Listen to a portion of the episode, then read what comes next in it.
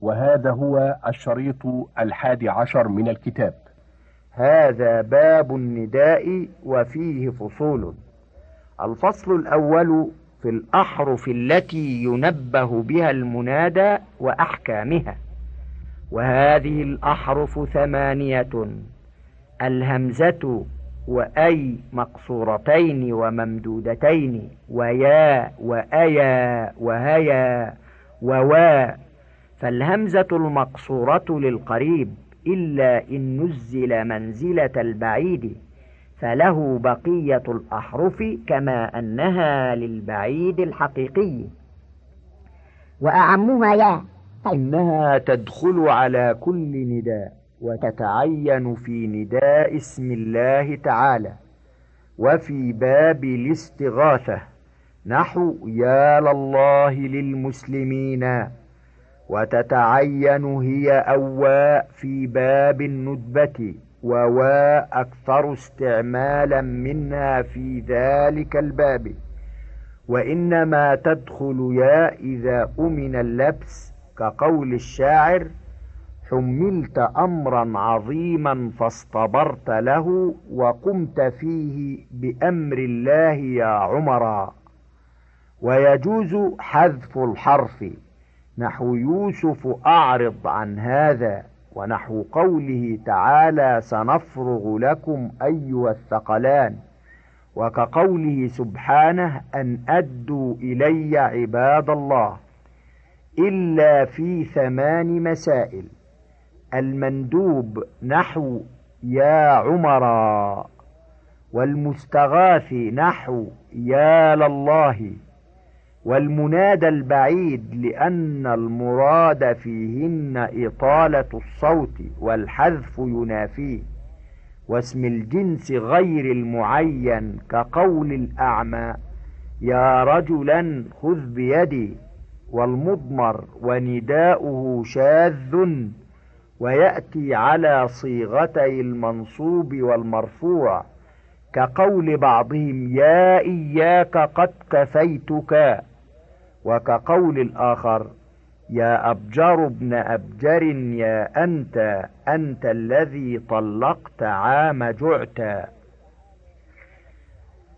واسم الله تعالى إذا لم يعوض في آخره الميم وأجازه بعضهم وعليه قول أمية بن أبي الصلت رضيت بك اللهم ربا فلن أرى أدين إلها غيرك الله ثانيا.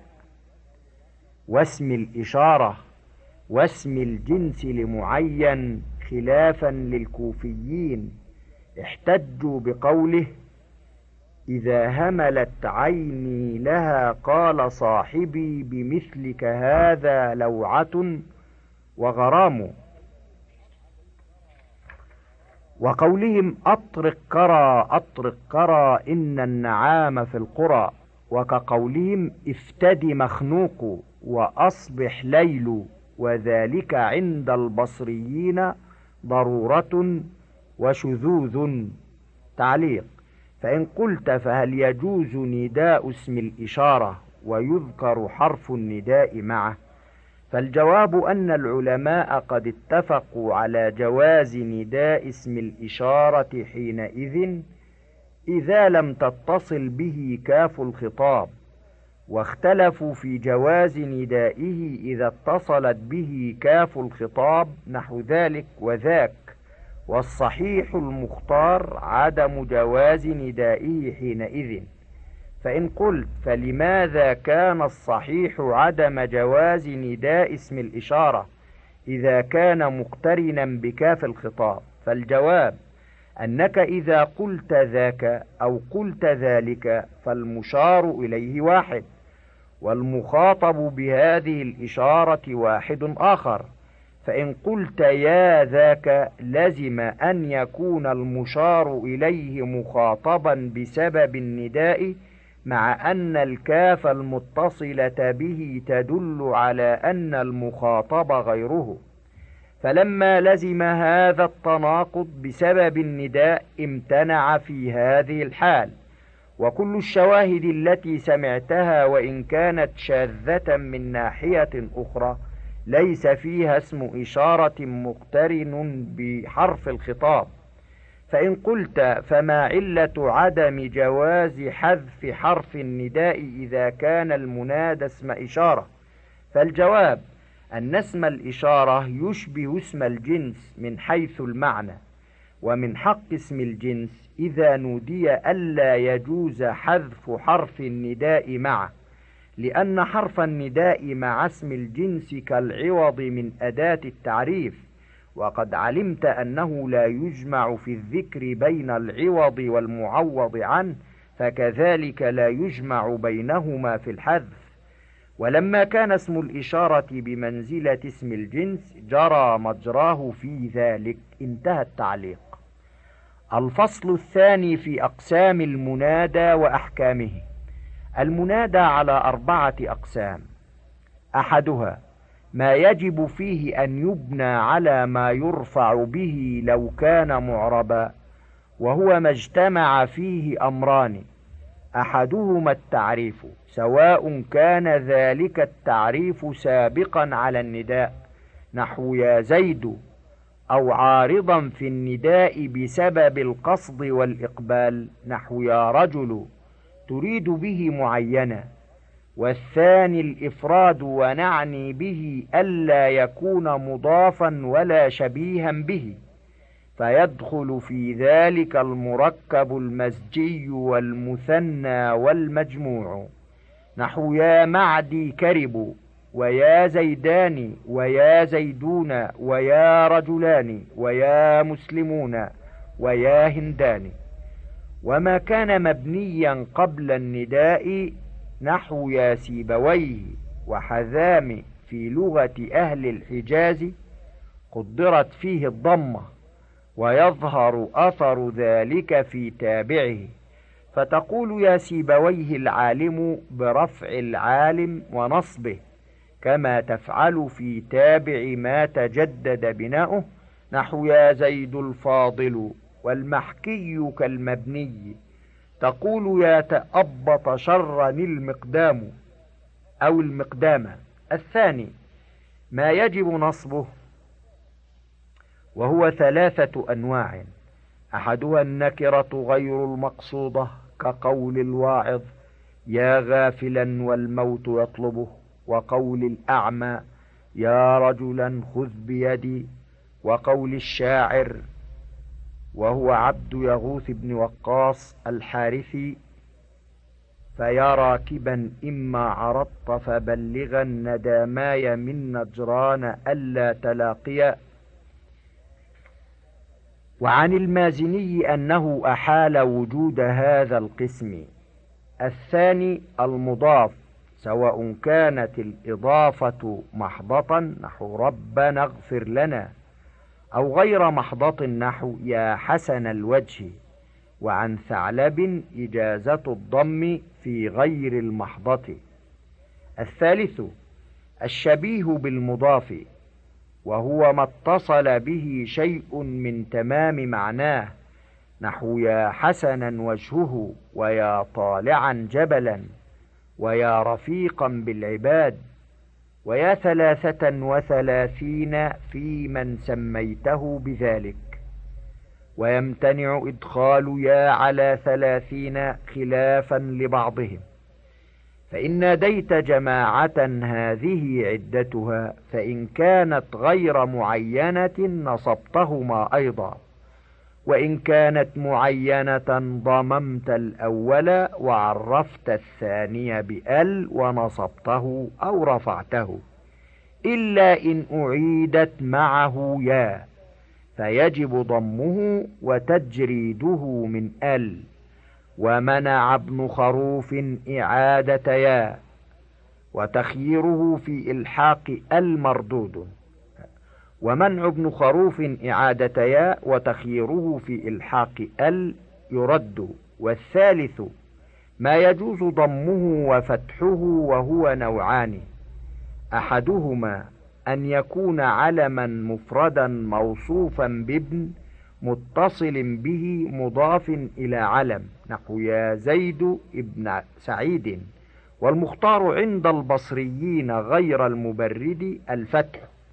ومنه قول الشاعر يا حكم ابن المنذر ابن الجارود سرادق المجد عليك ممدود.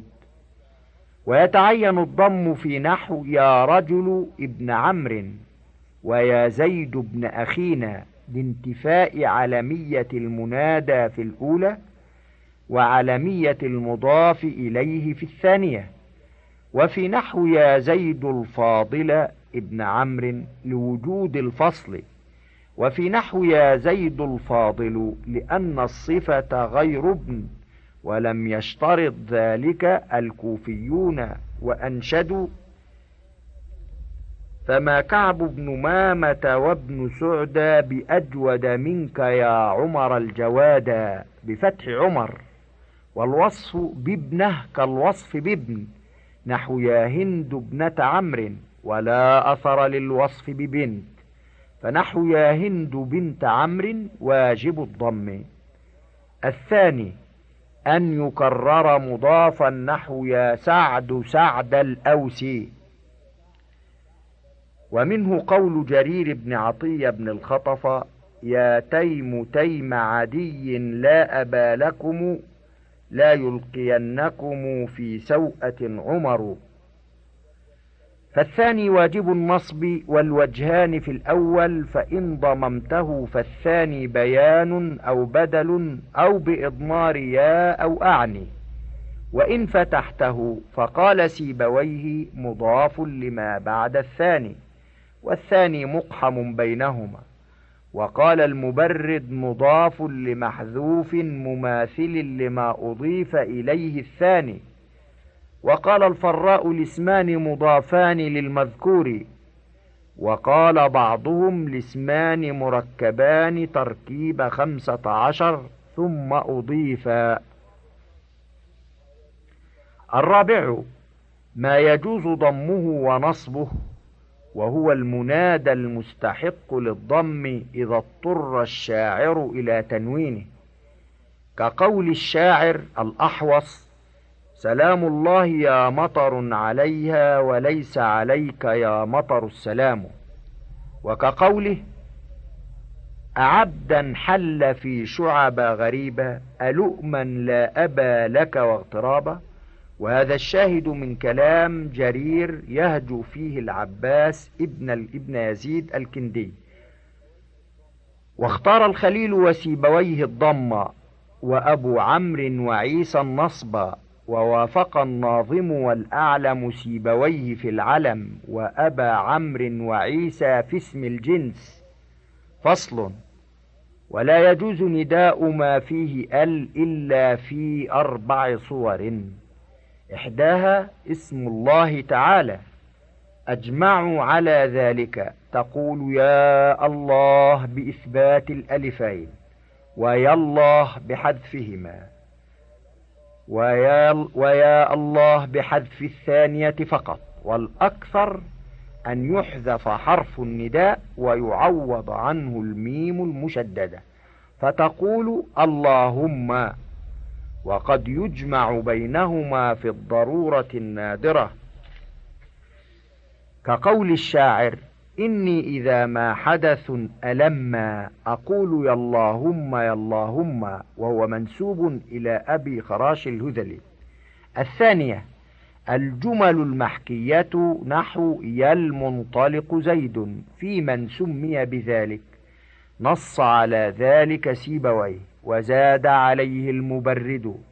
ما سمي به من موصول مبدوء بأل نحو الذي والتي وصوبه الناظم. الثالثة اسم الجنس المشبه به كقولك يا الخليفة هيبة. نص على ذلك ابن سعدان. الرابعة ضرورة الشعر كقوله عباس يا الملك المتوج والذي عرفت له بيت العلا عدنان. ولا يجوز ذلك في النثر خلافا للبغداديين. الفصل الثالث في أقسام تابع المنادى المبني وأحكامه وأقسامه أربعة. أحدها ما يجب نصبه مراعاة لمحل المنادى وهو ما اجتمع فيه أمران. أحدهما أن يكون نعتا أو بيانا أو توكيدا.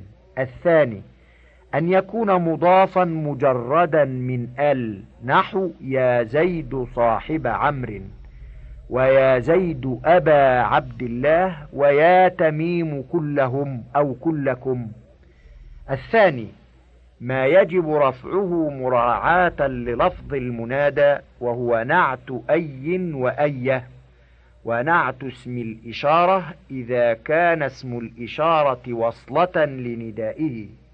نحو يا أيها الناس يا أيتها النفس المطمئنة وقولك يا هذا الرجل إن كان المراد أولا نداء الرجل.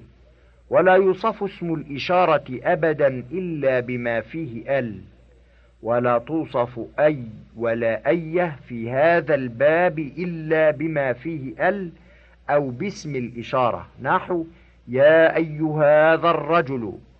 والثالث ما يجوز رفعه ونصبه وهو نوعان. أحدهما النعت المضاف المقرون بأل نحو يا زيد الحسن والحسن الوجه. والثاني ما كان مفردا من نعت أو بيان أو توكيد أو كان معطوفا مقرونا بأل نحو يا زيد الحسن والحسن ويا غلام بشر وبشرا ويا تميم أجمعون وأجمعين. وقال الله تعالى يا جبال أوبي معه والطير والطير. قرأه السبعة بالنصب واختاره أبو عمرو وعيسى وقرئ بالرفع واختاره الخليل وسيبويه.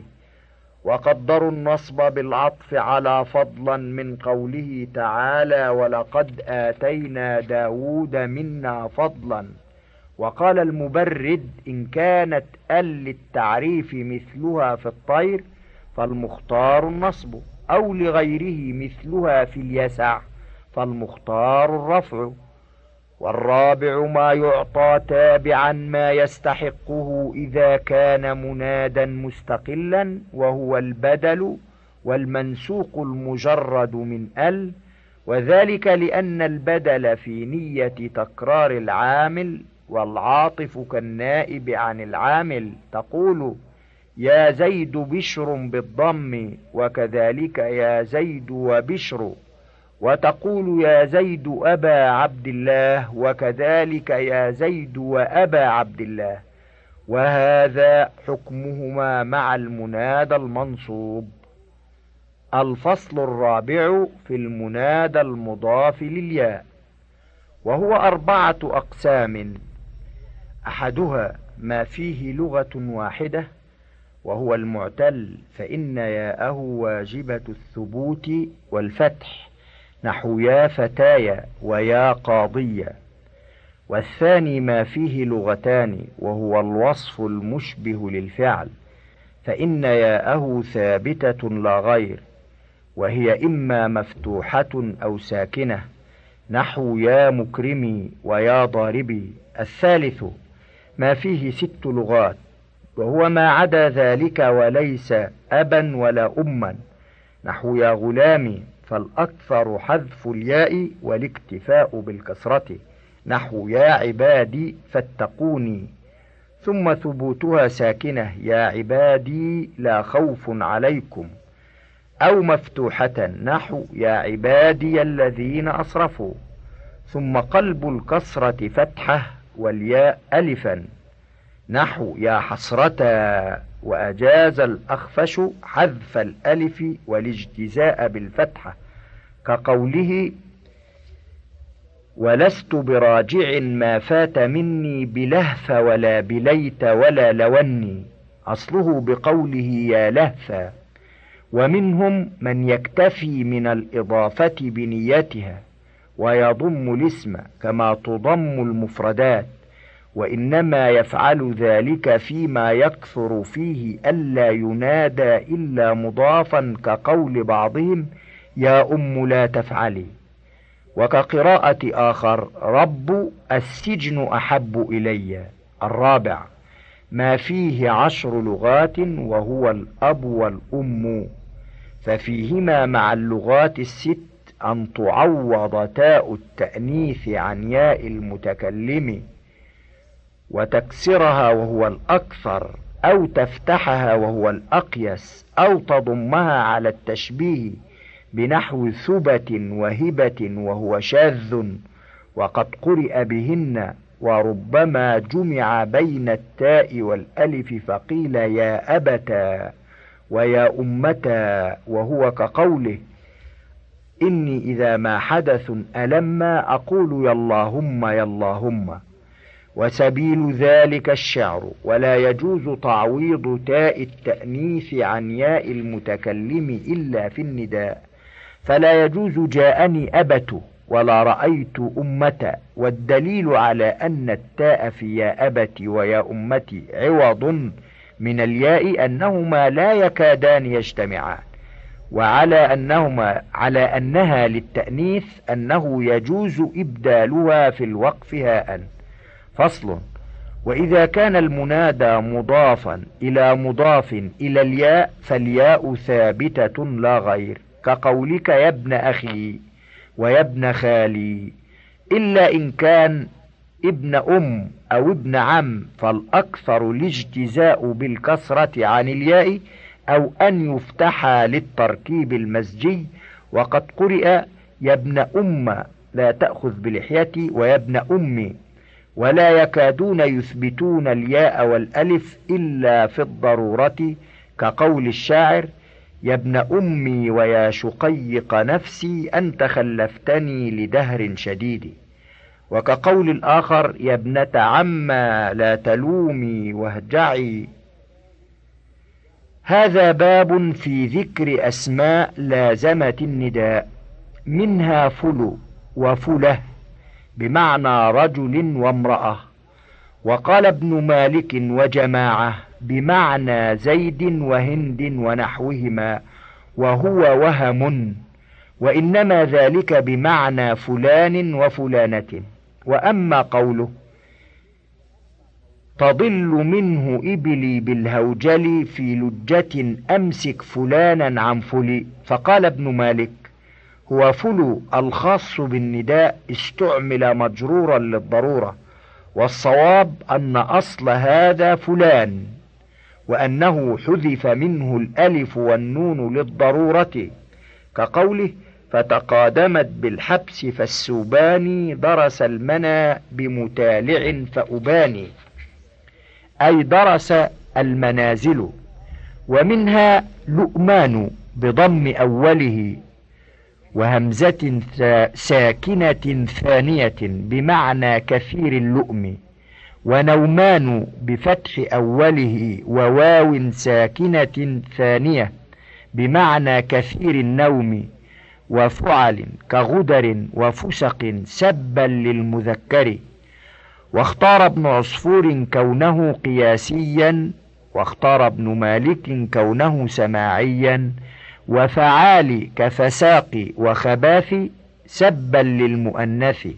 وقول الشاعر أطوف ما أطوف ثم آوي إلى بيت قاعدته لكاعي فاستعمله خبرا ضرورة وينقاس هذا وفعال بمعنى الأمر كنزال من كل فعل ثلاثي تام متصرف فخرج نحو ضحرج وكان ونعم وبئس والمبرد لا يقيس فيهما.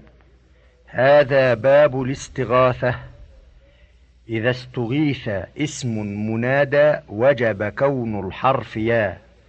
وكونها مذكورة وغلب جره بلام واجبة الفتح كقول عمر رضي الله تعالى عنه يا لله للمسلمين وكقول الشاعر يا لقومي ويا لأمثال قومي لأناس عتوهم في ازدياد التعليق. اللغة يا لقوم جرى الاستعمال العربي على تخصيص القوم بالذكور وعليه ورد قوله تعالى لا يسخر قوم من قوم عسى أن يكونوا خيرا منهم ولا نساء من نساء عسى أن يكن خيرا منهن.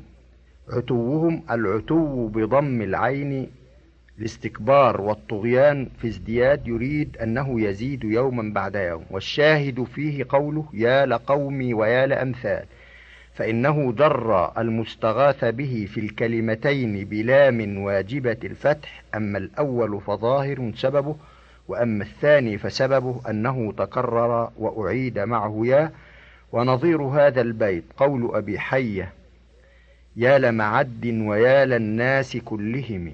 ويا لغائبهم يوما ومن شهدا. إلا إن كان معطوفا ولم تعد معه يا فتكسر. ولام المستغاث له مكسورة دائما كقوله يا لله للمسلمين. وكقول الشاعر يبكيك ناء بعيد الدار مغترب يا للكهول وللشبان للعجب. ويجوز ألا يبدأ المستغاث باللام فالأكثر حينئذ أن يختم باللام. وذلك كقول الشاعر يا يزيد لآمل نيل عز وغنى بعد فاقة وهوان وقد يخلو منهما كقوله ألا يا قوم للعجب العجيب وللغفلات تعرض للأريب ويجوز نداء المتعجب منه فيعامل معاملة المستغاث كقولهم يا للماء ويا للدواهي إذا تعجبوا من كثرتهما. هذا باب الندبة حكم المندوب وهو المتفجع عليه أو المتوجع منه حكم المنادى فيضم في نحو وزيدا وينصب في نحو أمير المؤمنين. إلا أنه لا يكون نكرة كرجل ولا مبهما كأي واسم الإشارة والموصول. إلا ما صلته مشهورة فيندب نحو ومن حفر بئر زمزما فإنه بمنزلة وعبد المطلباه إلا أن الغالب أن يختم بالألف كقول الشاعر حملت أمرا عظيما فاصطبرت له وقمت فيه بأمر الله يا عمرا وهو من كلام جرير.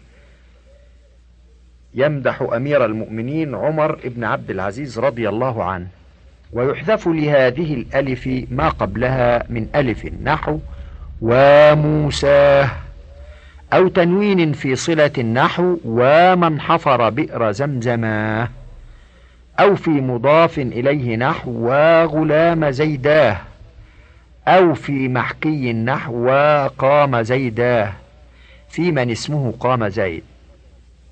ومن ضمة النحو وزيداه أو كسرة النحو وعبد الملكاه ونحو وحذاماه فإن أوقع حذف الكسرة أو الضمة في لبس أبقيا. وجعلت الألف ياء بعد الكسرة نحو وغلامك ووا بعد الضمة نحو وغلامه أو وغلامكم ولك في الوقف زيادة هاء السكت بعد أحرف المد. فصل وإذا ندب المضاف للياء فعلى لغة من قال يا عبدي بالكسر أو يا عبد بالضم أو يا عبد بالألف أو يا عبدي بالإسكان يقال وعبدا وعلى لغة من قال يا عبدي بالفتح أو يا عبدي بالإسكان يقال وعبديا بإبقاء الفتح على الأول وباجتلابه على الثاني. وقد تبين أن لمن سكن الياء أن يحذفها أو يفتحها والفتح رأي سيبويه والحذف رأي المبرد. وإذا قيل يا غلام غلامي لم يجز في الندبة حذف الياء لأن المضاف إليها غير منادى. هذا باب الترخيم. يجوز ترخيم المنادى أي حذف آخره تخفيفا. وذلك بشروط. كونه معرفة غير مستغاث ولا مندوب ولا ذي إضافة ولا ذي إشارة فلا يرخم نحو قول الأعمى يا إنسانا خذ بيدي وقولك يا لجعفر ووا جعفراه ويا أمير المؤمنين ويا تأبط شرا. وعن الكوفيين إجازة ترخيم ذي الإضافة بحذف عجز المضاف إليه تمسكا بنحو قول الشاعر أبا عروة لا تبعت فكل ابن حرة سيدعوه داعي ميتة فيجيب. وزعم ابن مالك أنه قد يرخم ذو الإسناد وأن عمرا نقل ذلك وعمر هذا هو إمام النحويين رحمه الله وسيبويه لقبه وكنيته أبو بشر. ثم إن كان المنادى مختوما بتاء التأنيث جاز ترخيمه مطلقا. فتقول في هبة علما يا هبة وفي جارية لمعينة يا جارية. قال جاري لا تستنكري عذيري سيري وإشفاقي على بعيري وهو من كلام العجاج. وإذا كان مجردا من التاء اشترط لجواز ترخيمه كونه علما زائدا على ثلاثة كجعفر وسعاد.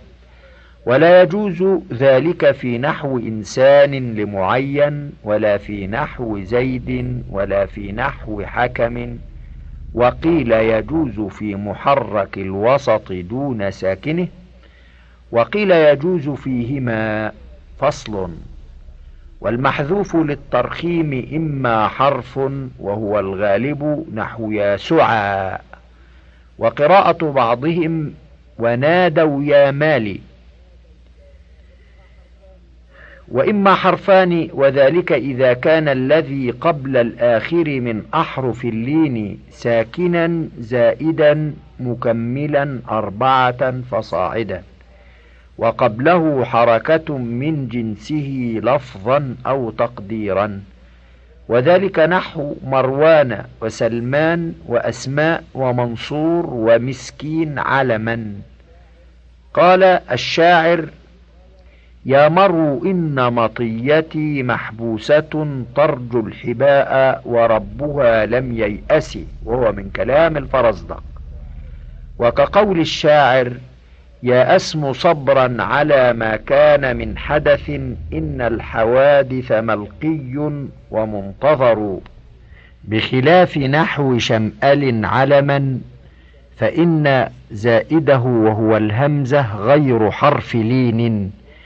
ونحو هبيخ وقنور علمين والهبيخ بزنة صفرجل الغلام الممتلئ الجسم والجارية هبيخة بالتاء والياء زائدة للإلحاق بصفرجل والقنور بزنة صفرجل الضخم الرأس. تقول بعير قنور ويقال القنور هو الشرس الصعب في كل شيء.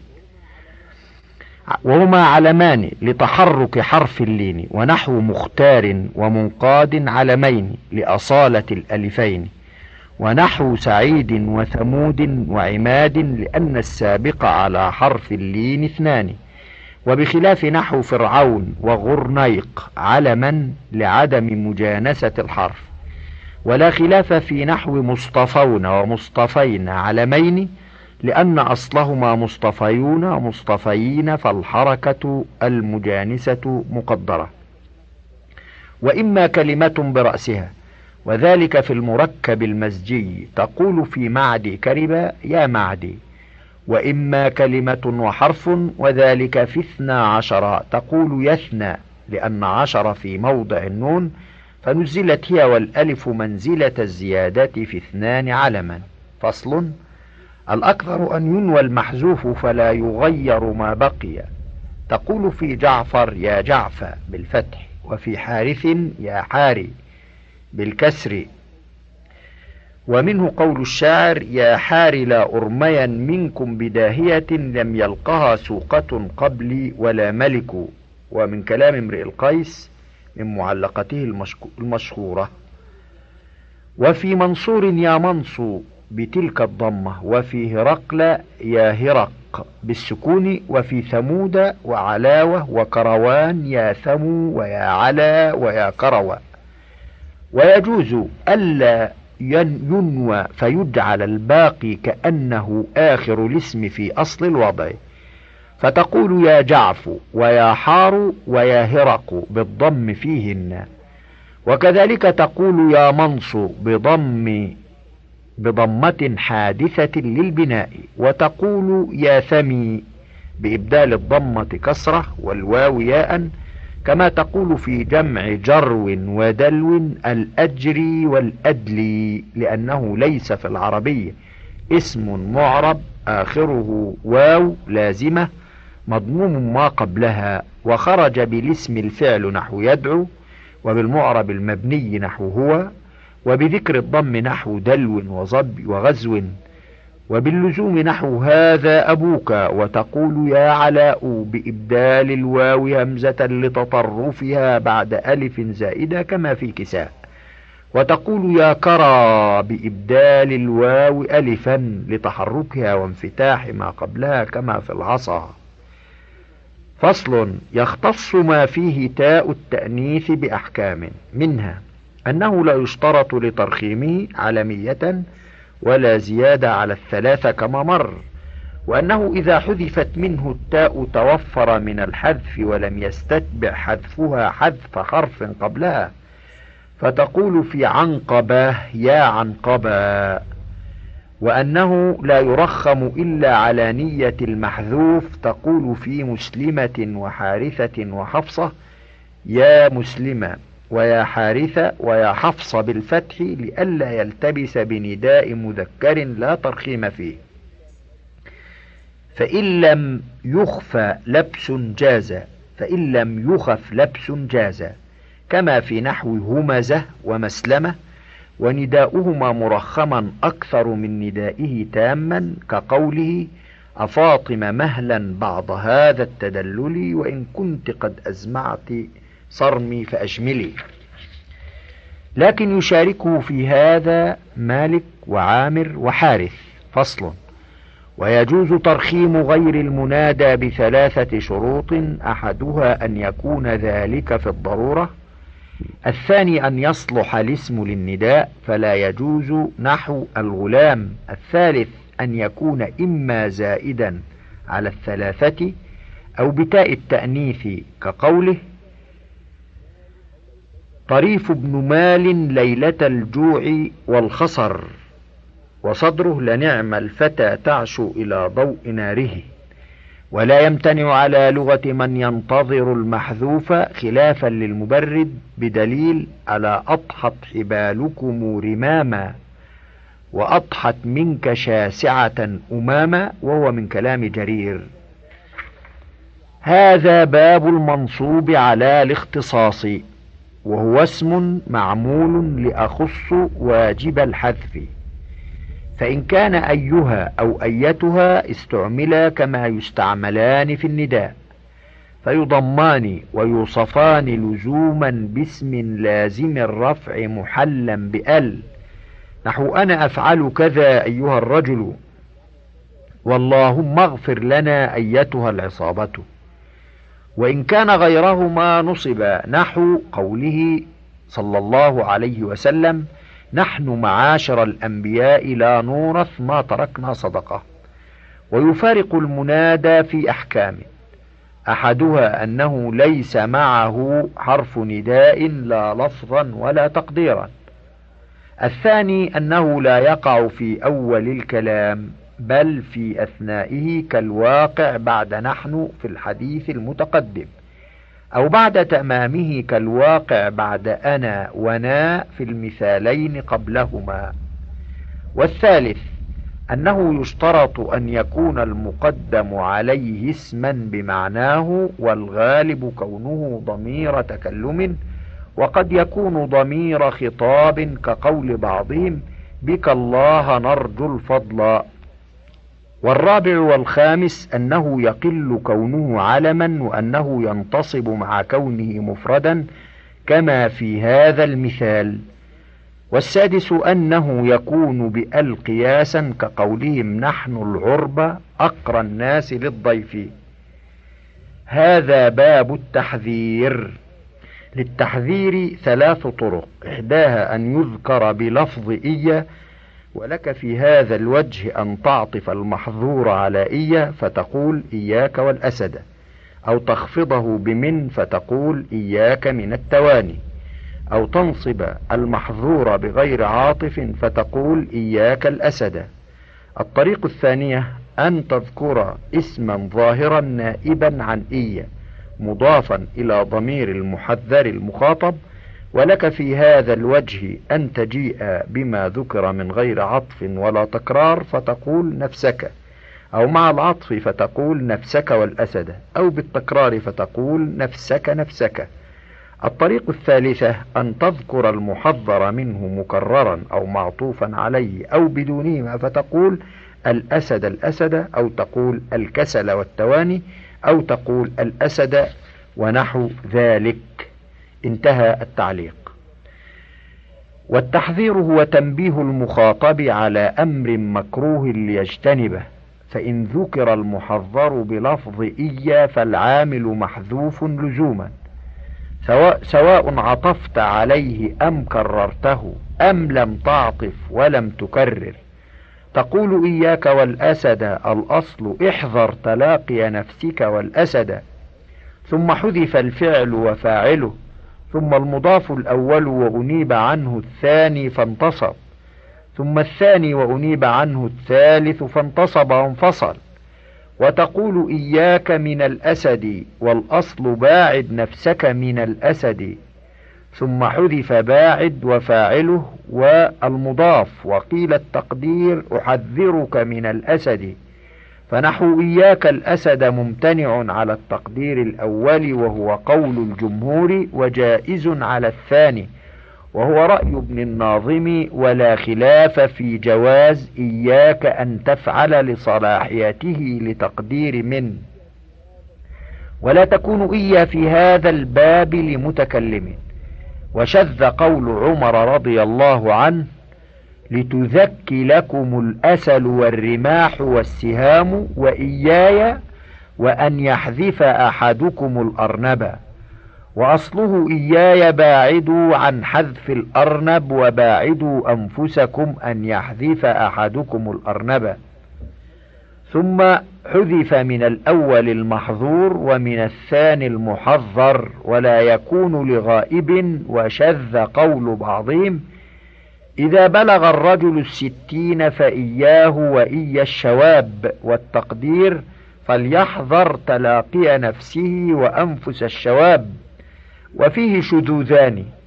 أحدهما اجتماع حذف الفعل وحذف حرف الأمر والثاني إقامة الضمير وهو إيا مقام الظاهر وهو الأنفس لأن المستحق للإضافة إلى الأسماء الظاهرة إنما هو المظهر لا المضمر.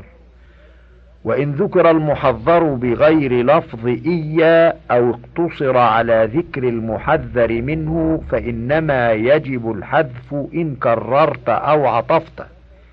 فالأول نحو نفسك نفسك والثاني نحو الأسد الأسد وكقول الله تعالى ناقة الله وسقياها. وفي غير ذلك يجوز الإظهار كقول الشاعر خل الطريق لمن يبني المنار به وابرز ببرزة حيث اضطرك القدر وهو من كلام جرير. هذا باب الإغراء وهو تنبيه المخاطب على أمر محمود ليفعله. وحكم الاسم فيه حكم التحذير الذي لم يذكر فيه إياه فلا يلزم حذف عامله إلا في عطف أو تكرار كقولك المروءة والنجدة بتقدير إلزم.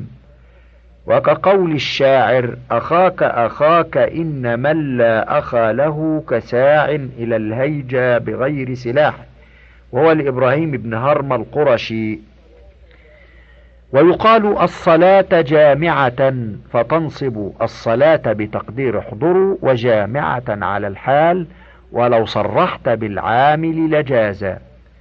هذا باب أسماء الأفعال. تعليق الحاجة إلى وضع أسماء الأفعال وعدم الاكتفاء بمدلولاتها وهو الأفعال أنفسها على أرجح المذاهب. أن المتكلم قد يقصد المبالغة ويريد أن يعبر عن مقصوده بأوجز لفظ والسر في هذا أن اسم الفعل يدل على شدة الحدث فإن قال القائل أف فكأنه قال أتضجر, جدا وإن قال شتان فكأنه قال بعد بعدا شديدا. وإن قال واها فكأنما قال أعجب أشد العجب وهكذا. انتهى التعليق. اسم الفعل ما ناب عن الفعل معنى واستعمالا كشتان وصه وأوه. والمراد بالاستعمال كونه عاملا غير معمول. فخرجت المصادر والصفات في نحو ضربا زيدا وأقائم الزيدان فإن العوامل تدخل عليها ووروده بمعنى الأمر كثير كصه ومه وآمين بمعنى اسكت وانكفف واستجب.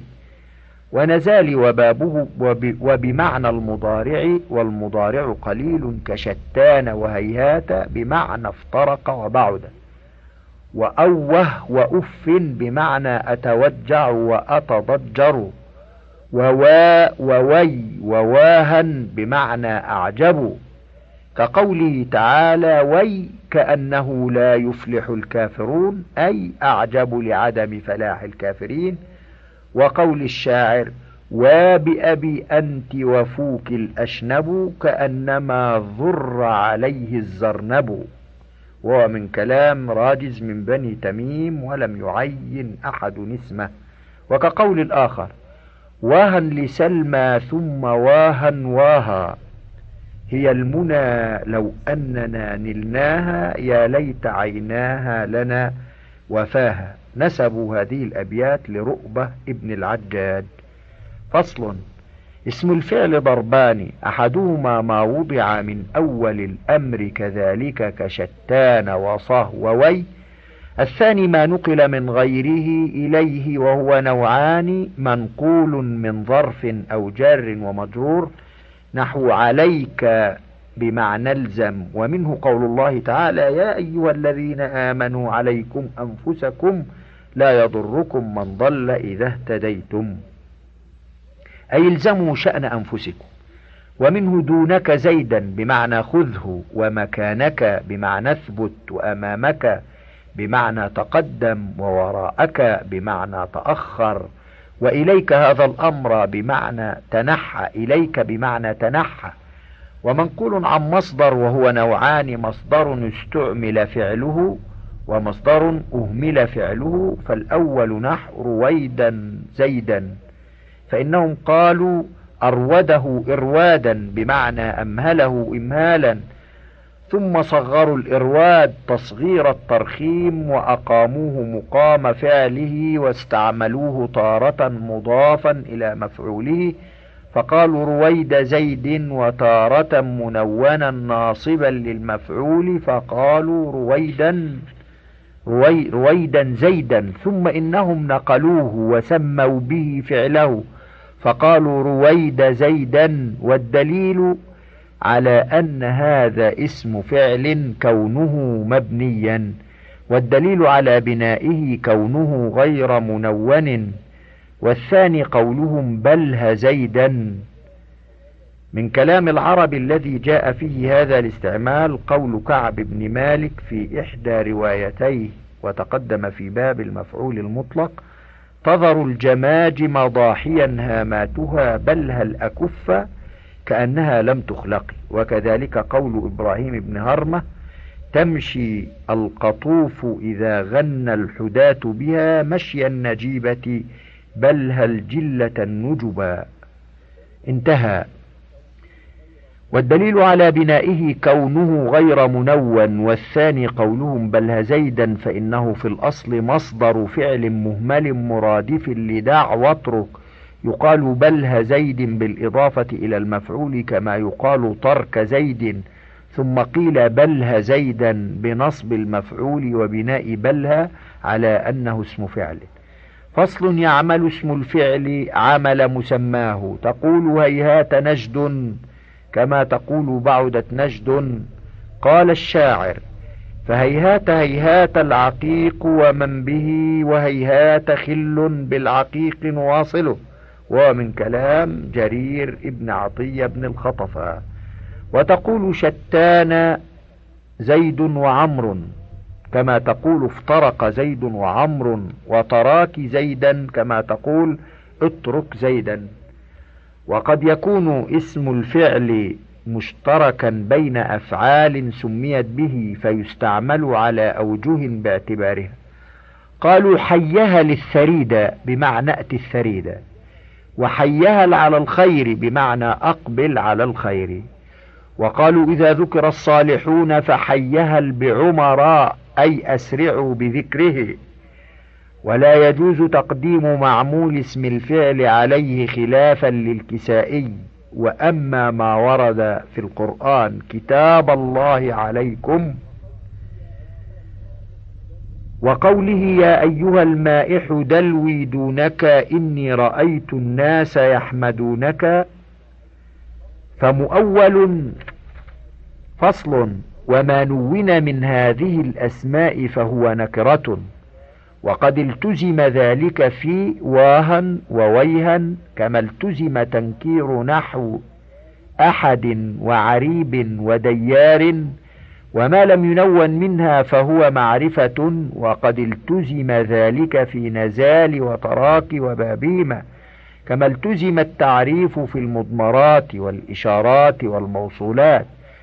وما استعمل بالوجهين فعلى معنيين وقد جاء على ذلك صه ومه وإيه وألفاظ أخر كما جاء التعريف والتنكير في نحو كتاب ورجل وفرس.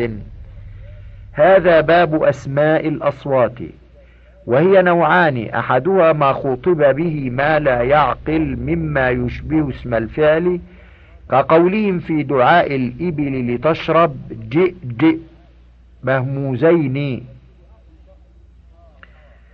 وفي دعاء الضأن حا حا والمعز عا عا غير مهموزين.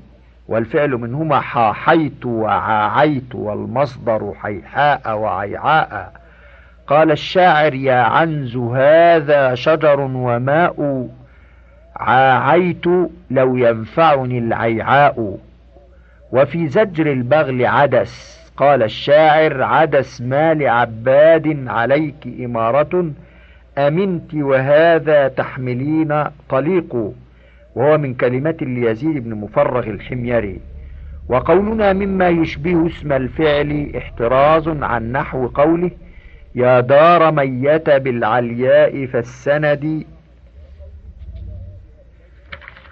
وقوله ألا أيها الليل الطويل ألا انجلي بصبح وما الإصباح منك بأمثلي الثاني ما حكي به صوت كغاق لحكاية صوت الغراب وطاق لصوت الضرب وطق لصوت وقع الحجارة وقب لصوت وقع السيف على الضريبة. والنوعان مبنيان لشبههما بالحروف المهملة في أنها لا عاملة ولا معمولة كما أن أصواء أسماء الأفعال بنيت لشبهها بالحروف المهملة في أنها عاملة غير معمولة. وقد مضى ذلك في أول الكتاب. مضى ذلك في باب المعرب والمبني عند القول على المبني من الأسماء وتفصيل أنواع شبه الحرف في شبه الحرف في سبب البناء. فارجع إليه هناك إن شئت. انتهى التعليق. هذا باب نوني التوكيد.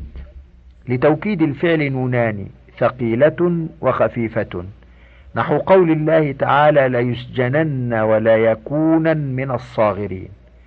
ويؤكد بهما الأمر مطلقا ولا يؤكد بهما الماضي مطلقا. وأما المضارع فله حالات. إحداها أن يكون توكيده بهما واجبا وذلك إذا كان مثبتا مستقبلا.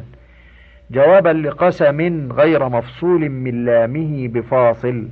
نحو قوله تعالى وتالله لأكيدن أصنامكم بعد أن تولوا مدبرين ولا يجوز توكيده بهما إن كان منفيا. نحو تالله تفتأ تذكر يوسف حتى تكون حرضا أو تكون من الهالكين. إذ التقدير لا تفتأ أو كان حالا كقراءة ابن كثير لأقسم بيوم القيامة. وقول الشاعر يمينا لأبغض كل امرئ يزخرف قولا ولا يفعل. أو كان مفصولا من اللام مثل ولئن متم أو قتلتم لإلى الله تحشرون ونحو ولسوف يعطيك ربك فترضى. والثانية أن يكون قريبا من الواجب وذلك إذا كان شرطا لإن المؤكدة بما نحو قوله تعالى وإما تخافن من قوم خيانة فانبذ إليهم على سواء وكقوله فإما نذهبن بك وكقوله فإما ترين من البشر أحدا ومن تركت ومن ترك توكيده قول الشاعر يا صاح إما تجدني غير ذي جدة فما التخلي عن الخلان من شيم وهو قليل وقيل يختص بالضرورة. الثالثة أن يكون كثيرا. وذلك إذا وقع بعد أداة طلب كقوله تعالى ولا تحسبن الله غافلا عما يعمل الظالمون وقول الشاعر هلا تمن بوعد غير مخلفة كما عهدتك في أيام ذي سلم وكقول الآخر فليتك يوم الملتقى ترينني لكي تعلمي أني امرؤ بك هائم. وكقوله أفبعد كندة تمدحن قبيلا؟ وصدره قالت فطيمة حل شعرك مدحه. الرابعة أن يكون قليلا وذلك بعد لا النافية أو ما الزائدة التي لم تسبق بأن كقوله تعالى واتقوا فتنة لا تصيبن الذين ظلموا منكم خاصة. وكقولهم ومن عضة ما ينبتن شكيرها. وصدره إذا مات منهم ميت سرق ابنه ومن عضة ما ينبتن شكيرها. هذا الشاهد مثل من أمثال العرب معناه أن الفرع يجيء على وفق أصله. وكقولهم قليلا به ما يحمدنك وارث قديما ويقتط الزناد من الزند. الخامسة أن يكون أقل وذلك بعد لم وبعد أداة جزاء غير إما كقول الشاعر يحسبه الجاهل ما لم يعلم شيخا على كرسيه معمما. وكقوله من نثقفا منهم فليس بآئب أبدا وقتل بني قتيبة شافي. انتهى الشريط الحادي عشر. وللكتاب بقية على الشريط التالي.